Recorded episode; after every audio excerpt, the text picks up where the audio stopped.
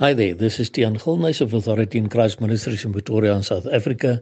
It is Wednesday, the 12th of April 2023, and the verses which the Lord laid upon my heart to share with you all today come from Psalm 67, verse 1 to 7, which read as follows God be merciful unto us and bless us, and cause his face to shine upon us, that thy way may be known upon earth, thy saving health among all nations.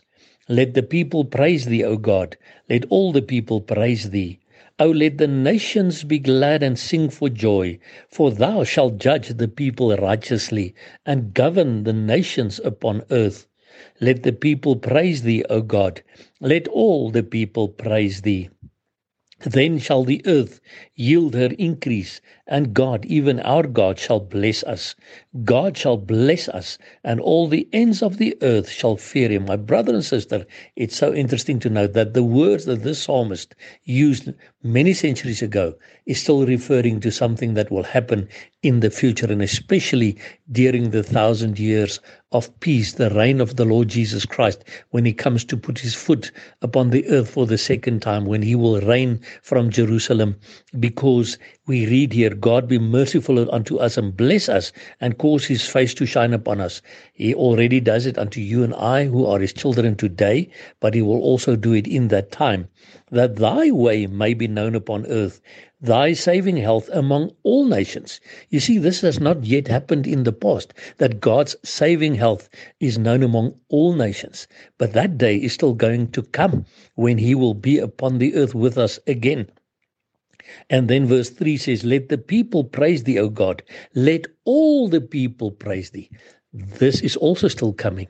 Because remember, when Jesus comes again, he will come to rule as king and priest according to the order of Melchizedek. He will be the civil ruler of the world and the spiritual ruler of the ruler of the world, and all the people will praise him. Oh, let the nations be glad and sing for joy, for thou shalt judge the people righteously, righteously and govern the nations upon earth. That is during the millennium when he will govern the nations. Because remember, when Jesus came the first time, he came as the Lamb of God to be sacrificed for you and I. When he comes the second time, he comes as the Lion of Judah who will rule upon the earth according to the order of Melchizedek, where he will be the ruler, the civil ruler of, of the nations upon the earth, and he will be the spiritual ruler. So let the nations be glad and sing for joy, for thou shalt judge the people righteously and govern the nations upon the earth. Let the people praise thee, O God. Let all the people praise thee. That day is coming, my brother and sister, and you and I will experience that day when all the people upon the earth will praise him. Then shall the earth yield her increase. When God all, also builds up this earth again with us in the thousand years of the millennial reign, and God, even our God, shall bless us. Yes, He already blesses us who are His children, but in that time He will bless us even more. God shall bless us, and all the ends of the earth shall fear Him.